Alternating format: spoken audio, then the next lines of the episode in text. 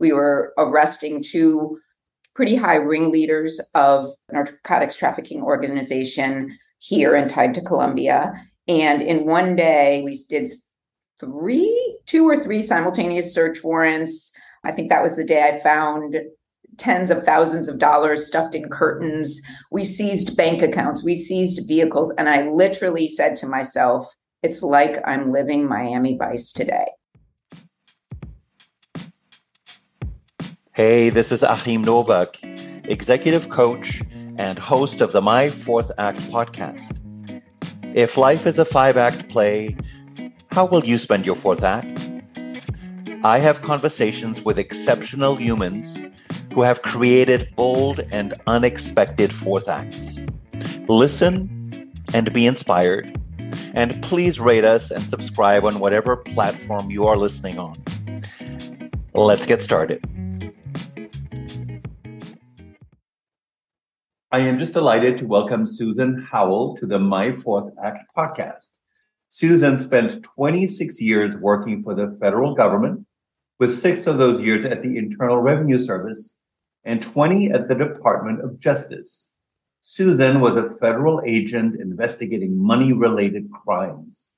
At the age of 50, with a lifetime of money knowledge, Susan retired and founded Money Maestra. I love the alliteration in that uh, where she teaches people a holistic approach to heal their relationship with money and attain financial freedom.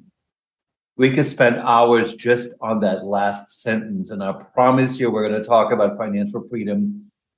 But first of all, welcome, Susan. Thank you very much, Achim. I'm very happy to be here. I'm delighted that we get to have this conversation. You, in many ways, are living the dream that some people have, but they don't know how to get there, which is I retired at 50.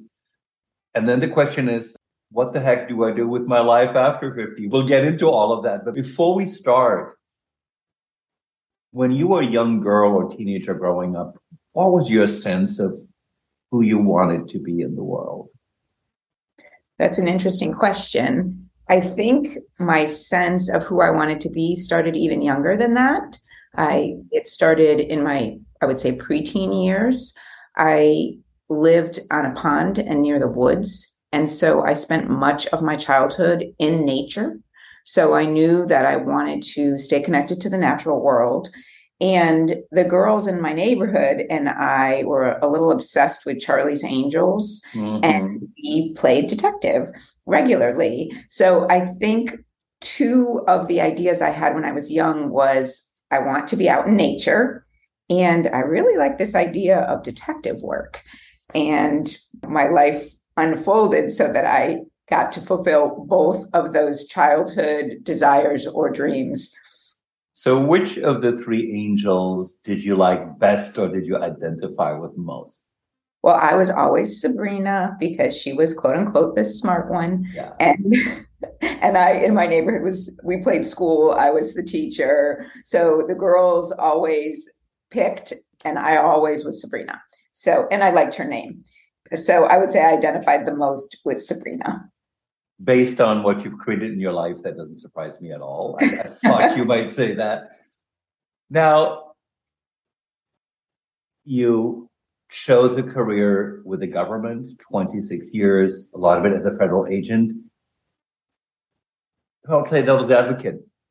Charlie's Angels, that's all very sexy and glamorous, but we don't always think of the government as being as sexy and glamorous. What led you to seeking to work for the government? Well, I initially went to a job fair in my, I think, last year of college, and I had put in an application with the IRS, and nothing happened. So I ended up working for the state attorney's office for a while as a paralegal. And then the IRS called me. I started my career in the civil side as a revenue officer, and I was literally knocking on people's doors collecting taxes. And I was all of, let's see, how old was I when I started? 23 years old. And I said, I am armed with a pen and my mind. I collected taxes. And so I saw from a very young age and in my early in my career how money, it didn't matter what your wealth level was. people were struggling with managing their money and managing taxes.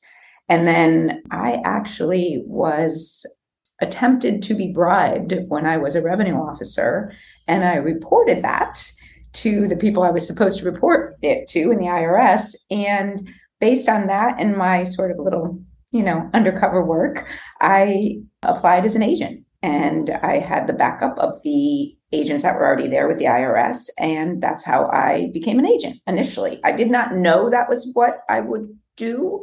Although, of course, I always had that, you know, Charlie's Angels tune in the back of my head. So I worked for the IRS for two years. And then the IRS was downsizing, and I switched to the Department of Justice Office of the Inspector General, which is where I've finished the rest of my career, the last 20 years of my federal agent career. Since we talked about collecting taxes and investigating money crimes, where my mind goes when you were a young girl growing up, was your family financially secure? Did your family experience financial stresses? Like, what was the relationship in your household to money? I actually grew up poor. We had a roof over our head. It wasn't a very nice roof. It was a dilapidated duplex. When something was broken, it usually did not get fixed. You know, we lived in Connecticut, so it got cold in the winters, but we did not have central heat. We had a gas stove. So to say our house was cold in the winter was an understatement. And we just had enough to get by and barely get by, you know, no real extras, no traveling. And I watched my mother struggle. She did not work, she did not drive. My father had some issues with alcohol. A lot of our money was spent on that. I just realized at a young age that no way was this going to be my life. And I equated money with choice from a very young age. That's why I say it started before I was a teenager because I really think these thoughts of, I don't want this to be my life, happened before I was even 10. Because I have never worked for the government. And when I hear federal agent, I think of crime shows, I think of crime movies. I want to invite you to tell us maybe two stories. Maybe one, uh, give us a glimpse of you had to think of a moment when you went, this is why I love this work. This is why this work was really cool. But maybe also one where you go, this is why this work is hard, or this is what I don't like about this work. First of all, it was a very exciting career. And although I did work a lot of money crimes, I also worked narcotics. I was on loan to the Drug Enforcement Agency for about three and a half or four years, including while I was pregnant. So that was an interesting whole thing right there.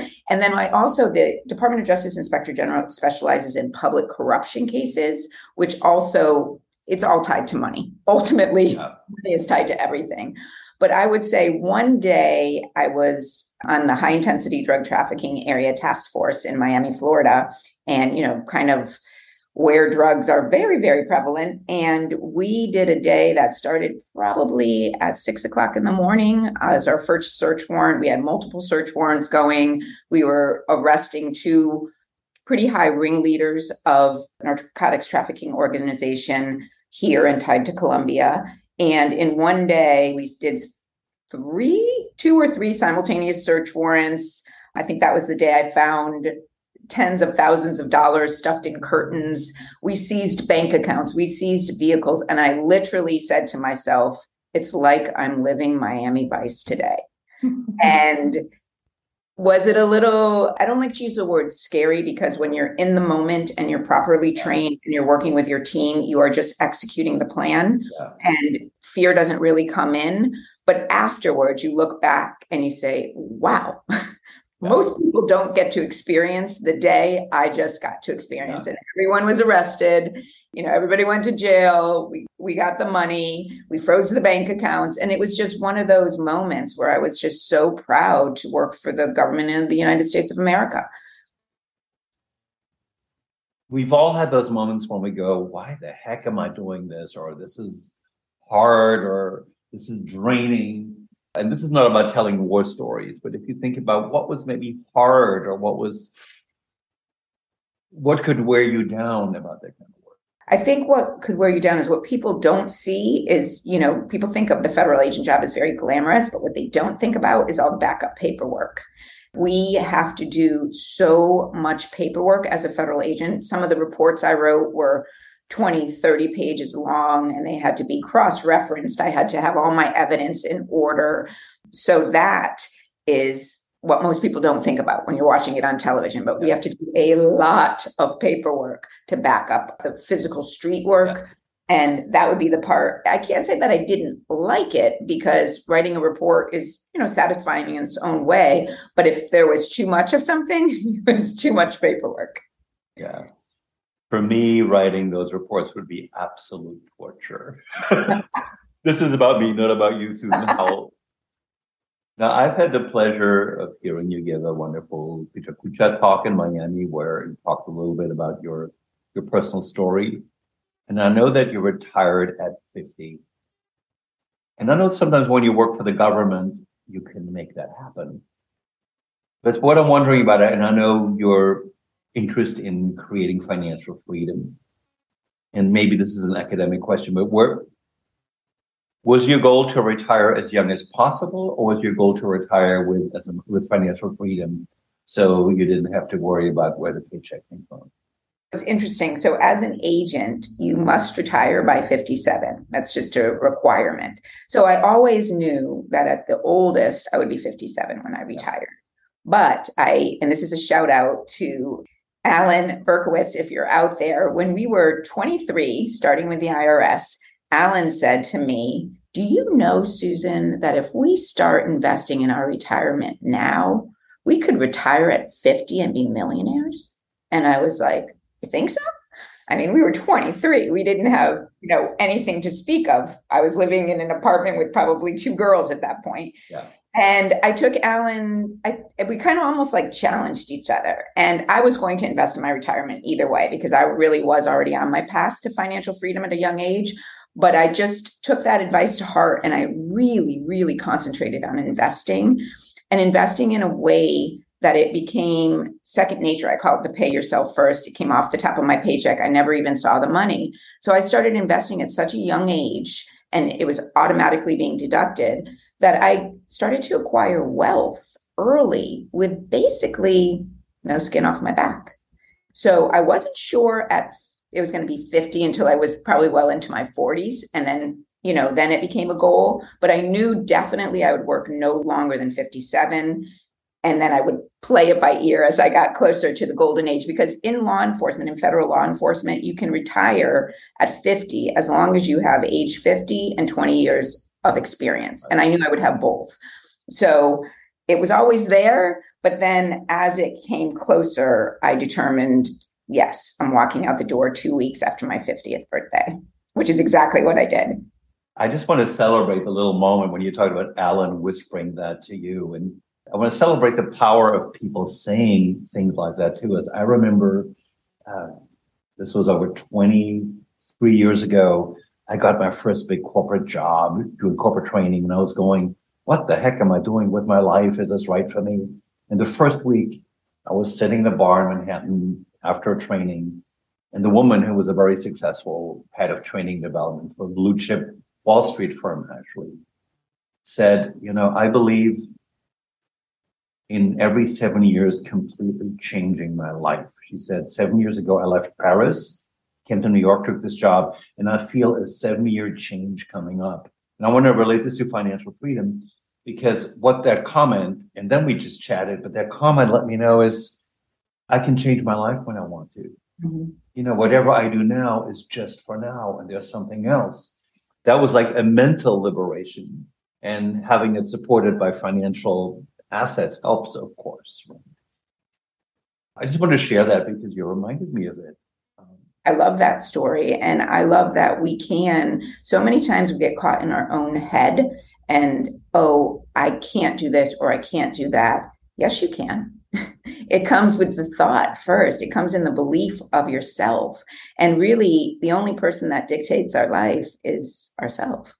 And i love that. To me that's ultimate choice liberation. Yes of course we have to work in constraints of paying our bills and but we we get to create the life we choose and i find that highly liberating all right so let's take that and relate it to the choices you've made susan as we're recording you know our listeners, you're listening to a conversation, but I, I see Susan as she's sitting in a beautiful room. There's a almost a stereotypically beautiful Miami background with a lush gardens and the pool, and I I assume that was a choice. But when you retired at 50, because some people don't know what to do next. But did you know that you wanted to start a financial, I want to call it financial literacy business? And please correct it, but uh, Money Maestro, did you know that already or did that emerge after you retired?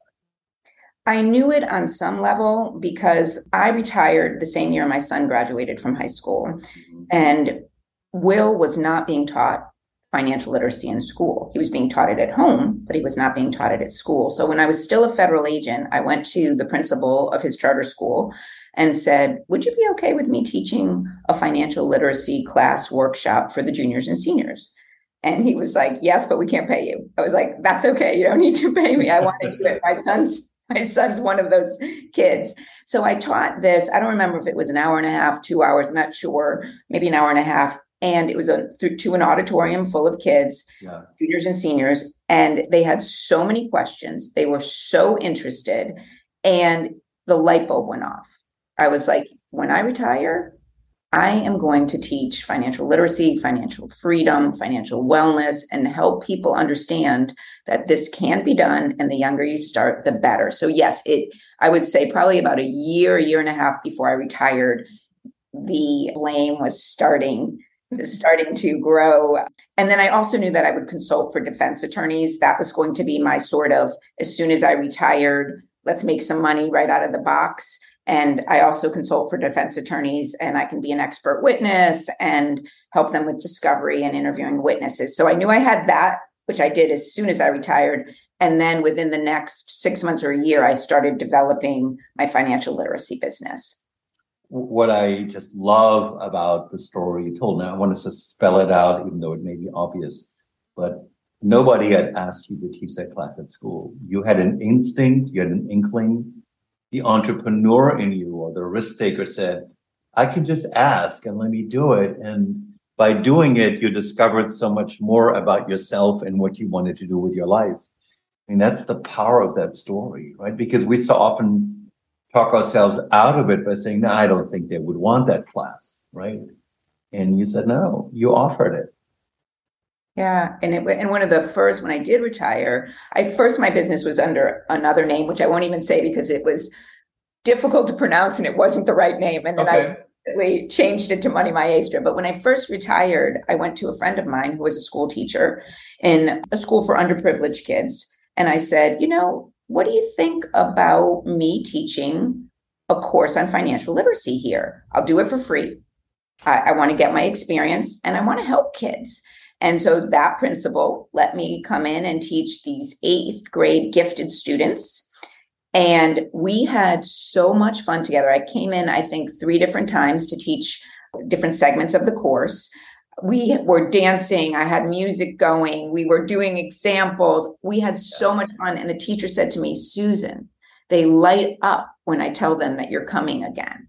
And the light bulbs just started going off and the bells started ringing and i was like this is what i am meant to do. I feel at home in front of the classroom teaching this.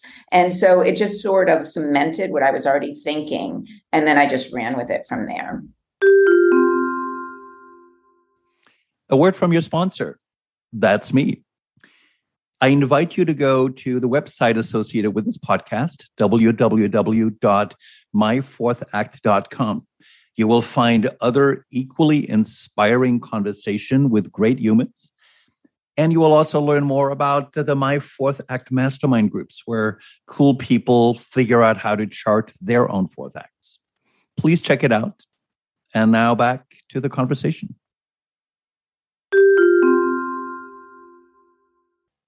Now, we may have a whole bunch of listeners who go, who, like you, have the idea for a business, but they may think, well, I'm not a business person. Or they may think, well, just like Susan, I had a regular job for 25 years and, that was easy. I, I knew what I had to do and the paycheck came in. But when we're an entrepreneur, where we we want to serve people, but we need to find the people that want to be served by us, right?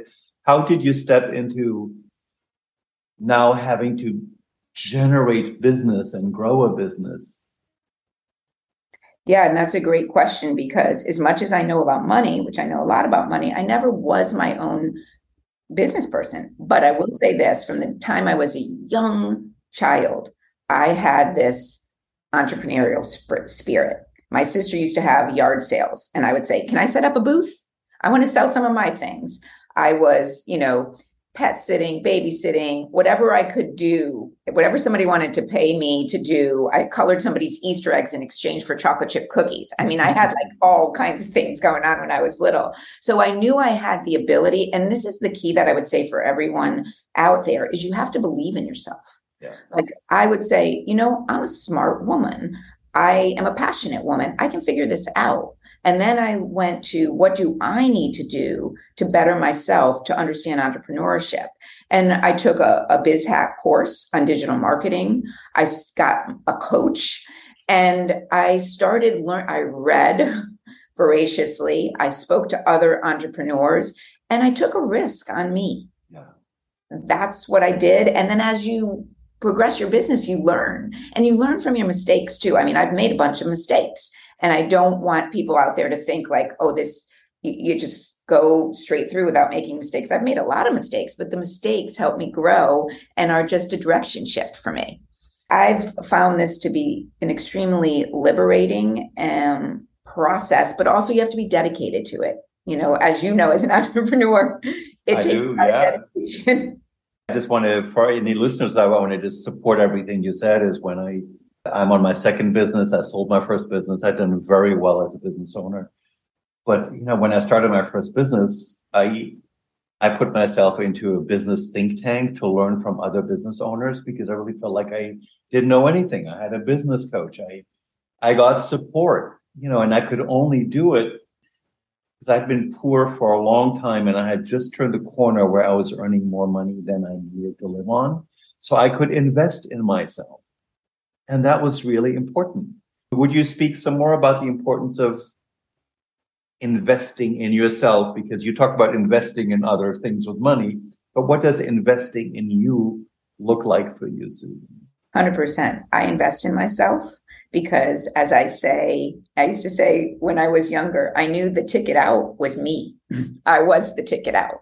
So if I was going to be the ticket out and going to be the director of my life, then I had to invest in myself. So for me, investing is, like I said, I got a coach, but also I read so much. I read some of the great authors, especially in the areas that I'm interested in that I want to want to learn about. I network. I am so curious and so inquisitive about people. To me, like I say, I could never get bored. I find life to be just this great adventure.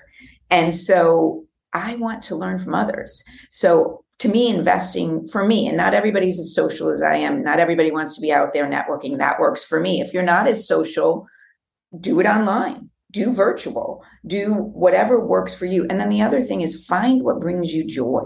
And what brings me joy is nature and being with the people I love and travel.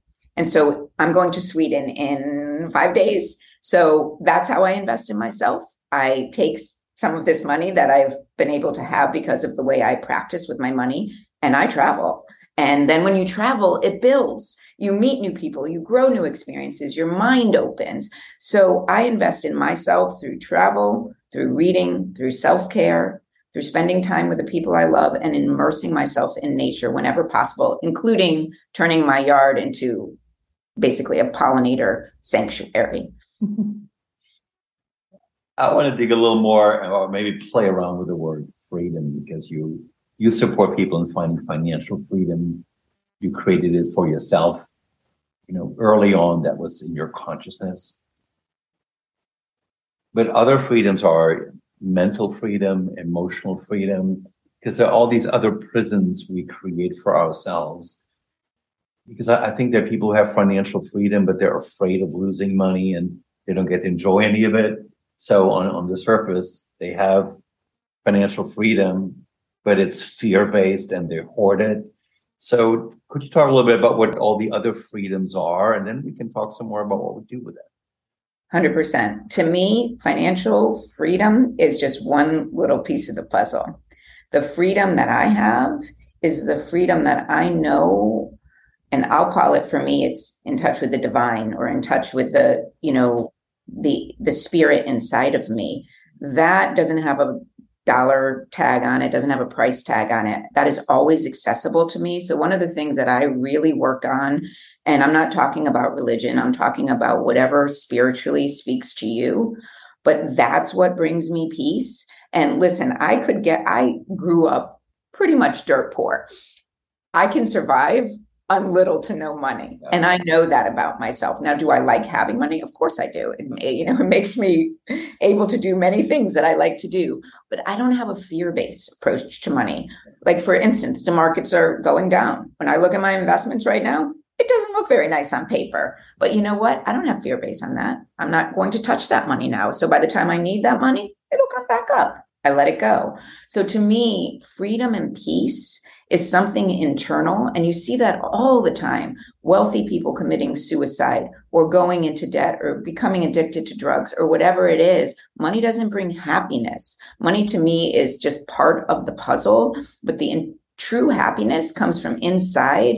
And also, I believe in service. Like you have to yeah. be bigger than yourself part of what I do in my life, yes, my business is a business and I want to make money, but I also want to serve. And in my nature world, I serve through that, educating people on pollinator gardening, educating people on how much we need nature, and letting people come and share my garden. But I have a definite internal compass on service. So a peace within, and then shine your light out into the world. Just shine it out and it will reflect back to you. I have a bunch of thoughts just as I'm listening to you, but my first one is you mentioned pollinator gardening several times, and I realized I don't actually know what that is. Would you explain to me what pollinator gardening is? Yes, pollinator gardening is you are creating a garden. You know, the, the thought is it can be created anywhere, but I did it in my yard. So I basically tore up almost all my grass, and then you plant mostly native and I live in Miami, so native or Florida friendly plants and pollinators, butterflies, bees, dragonflies, ladybugs, birds, bats, all kinds of things. Anything that basically is going to take pollen from one place to another. And if we don't have pollinators, we will lose our food and we will lose ourselves. The world cannot survive without pollinators. So you plant the host plants for what they need, like the caterpillars feed on certain plants. So you plant those host plants, and then you plant the nectar plants for the butterflies and birds. And also, I plant a lot of seed bearing plants for the birds. So basically, when wildlife, when birds and butterflies and bees come to my yard, they have what they need and they pollinate my yard. So it's this beautiful natural cycle. And it brings me just an incredible amount of joy and peace. And I'm just putting it out there my neighbor created an amazing organization called boundbybeauty.org. It's online, and she is a pollinator gardener extraordinaire, has taught me a lot of what I know. And between the two of us, we've actually created what I call a green corridor between her garden and mine, where you can actually see the pollinators flying between our gardens. So if you, pl- I say, if you plant it, they will come. Thank you for that beautiful and inspiring explanation. I, I completely get it. If I can play with the concept of freedom some more, because I would say is you have the freedom to devote time and energy to your pollinator garden. One of the things that I, I, happen to know about you, because you've mentioned in conversations that you also you love estate sales. I do. Can you tell us what it is that you love about estate estate sales and why you go to them? Okay. Well, estate sailing, and as much does, started in my childhood. Again, I told you we didn't have a lot of money. So my mother and my sister would drag me and my nephew and niece around to back then yard sales and garage sales, which is where we got a lot of our clothing, a lot of our housewares. And usually we, they'd give us a two bucks, five bucks and say, if you come with us and be, behave, here's some money and you can buy some things. So I started buying gifts when I was a kid for like Christmas gifts at estate at yard sales. And then, you know, then I had a career. But somewhere later in my career, I rediscovered it. And I had a boyfriend actually that went to this amazing yard sale in my neighborhood and was like, Susan, you have to come and see this. And it reignited the spark. So then once I retired, and I believe, you know, if we got into a deeper conversation about income, I believe in multiple streams of income. So I thought, you know, I'm really good at this. So why don't I take some of the things I buy and sell them and make a profit? And I hone my skills just like I educated myself about the financial business. I educated myself about what's valuable. And I also have a very good sense about it. So I buy gifts, I buy my clothes, I buy jewelry, I buy things for my home, and I flip some of it for a profit. So basically, I'm not spending any money at these sales and I'm actually making money. And it's another stream of income for me. And I like to be attentive to the environment, and I am helping the environment by buying secondhand. it's part of the, I mean, I totally get that, first of all. I used to love thrift shopping, you know, like, yeah. in, like, uh, how many things can I buy for a dollar back in the day? very satisfying. Is part of the excitement of estate sales that, so you walk into the unknown, mm-hmm. and there's a bit of a gamble there and there's a risk in what you buy but there, there can be an incredible return on investment if you sort of trust your instincts and play it right? Is that part of the thrill? Absolutely. And i have found things that i have bought for five dollars and sold for 300 I have found things that I knew were valuable that I want to keep for a while. So I do a win win where I keep it for a year or two years or three years and then I sell it and make a large profit, which is something I'm doing right now on an item I bought. And so this, to me, it all spills back to my belief in abundance that there is enough and that I can bank on me. And it just expands on the way I live my life so it's exciting, it's fun, it's like going back in time. And I'm still looking, Achim, where I'm gonna buy, I'm gonna buy something for like two dollars and it's gonna be worth like a hundred thousand. But I recently bought something for I, I, paid a lot of money for it. I paid close to three thousand for it, and I currently have it for sale for nineteen thousand. So if I sell it, that's a pretty nice return on my money. And it stayed on my wall for three years, so I got to enjoy it. It sure is you are a woman in your 50s, so you have a lot of life ahead of you. And you have the freedom to pretty much do whatever you damn want. so, what I'm very curious about, given that freedom, which is something that I think a lot of folks aspire to, and I'm not asking for a philosophical answer for everybody, just for you, Susan, are there things that you would like to do more of in your life, other things you've never done, but you go, this is the time for me to explore those. Where are your instincts leading you around stuff you want to explore? Great question. And when you said that, I'm like, darn, that that is a nice way to live. yes, it is. And you are living it, Susan Howell. I'm living the dream. I'm young enough, plenty young enough. And so one thing I'll say is I stay physically fit body, mind, spirit, because I want to live a long time because I have a lot to do and a lot to accomplish and experience. So I take care of myself. That's one of the things I've spent, especially post retirement when I have a little bit more time. Although I am very busy post retirement, but I take very good care of my health. That's one thing.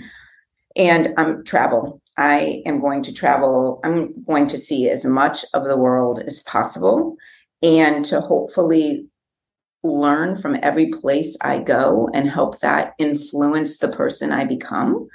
I am going to love largely because yeah. I think love is really what the world needs more of.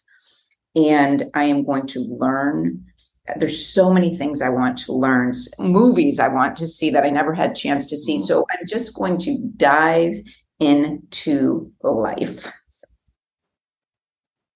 I love that you said love large. That's what I heard. And uh, yes, I'm curious because you mentioned just in passing earlier that you know when you grow up, you uh, your dad was an alcoholic that affected the family, how you all grew up. Based on what you know now about life, if you had the chance to whisper some words of wisdom into the ears of young Susan, not to change her trajectory, but based on your current vantage point, what would you want her to know that might be helpful in life to her?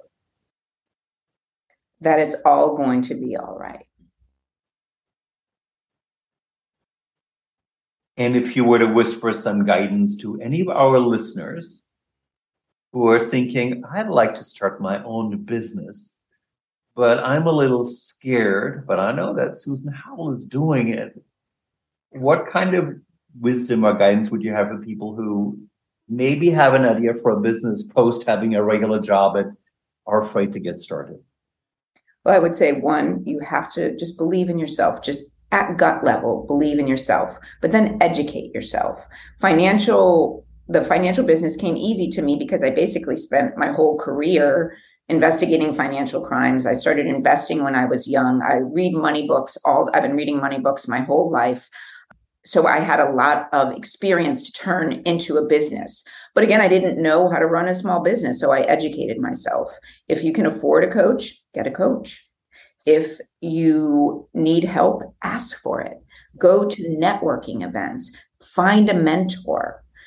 There's just so much reading. I I can't say enough how find the books that will help you and read, read, read.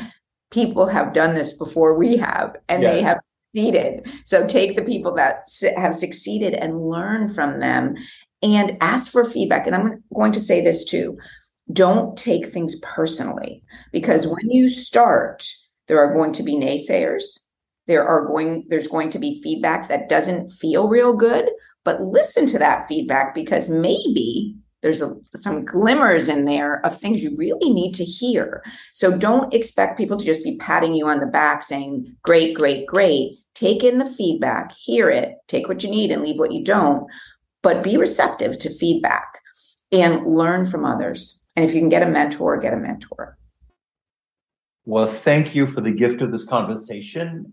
And because you are one of those helpers and you have this uh, fantastic business called Money Maestra. If anybody wants to learn more about what you're doing or study up on you, where should they look you up? I would love for people to follow me on Facebook under Money Maestra. I think you can like my page. You can follow me on Instagram under Money Maestra. And if you go to moneymaestra.com, it's my website with the programs. And, you know, I have specialty programs for women and youth, separate programs on a regular basis. So those are two niche audiences that I'm very, very in tune with and would like to help please check out moneymaestra.com. And very soon I'm going to break into TikTok. So, All right, let's look forward to Susan Howell TikToking away. But in the meantime, um, I thank you for this conversation and be well. Thank you very much. Be well too, Achim. Bye-bye. Bye. Like what you heard? Please go to myfourthact.com and subscribe to receive my updates on upcoming episodes. Please also subscribe to us on the platform of your choice. Rate us, give us a review, and let us all create some magical fourth acts together. Ciao.